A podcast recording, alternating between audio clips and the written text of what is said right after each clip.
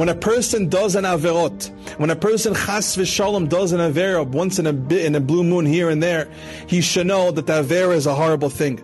But it's even worse for a person to be depressed after the Avera. It's even worse for him to think that Hashem is not going to give him another chance. And the Yetzer knows that.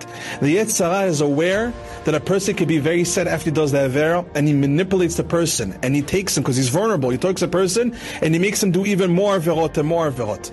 Now, how do you know that's wrong? Because as long as you're alive, if God is giving you life, if you woke up in the morning even though you sinned the day before, if you woke up in the morning, that means Hashem specifically that morning took your neshama and put it back in your body. So that means Hashem is telling you, yo, you have another day to live. Obviously, you can repent. Uh, uh, otherwise, you wouldn't be here. So who are the people that can argue with God if God gave you life? Who are you to say, it's too late for me, I can never come back?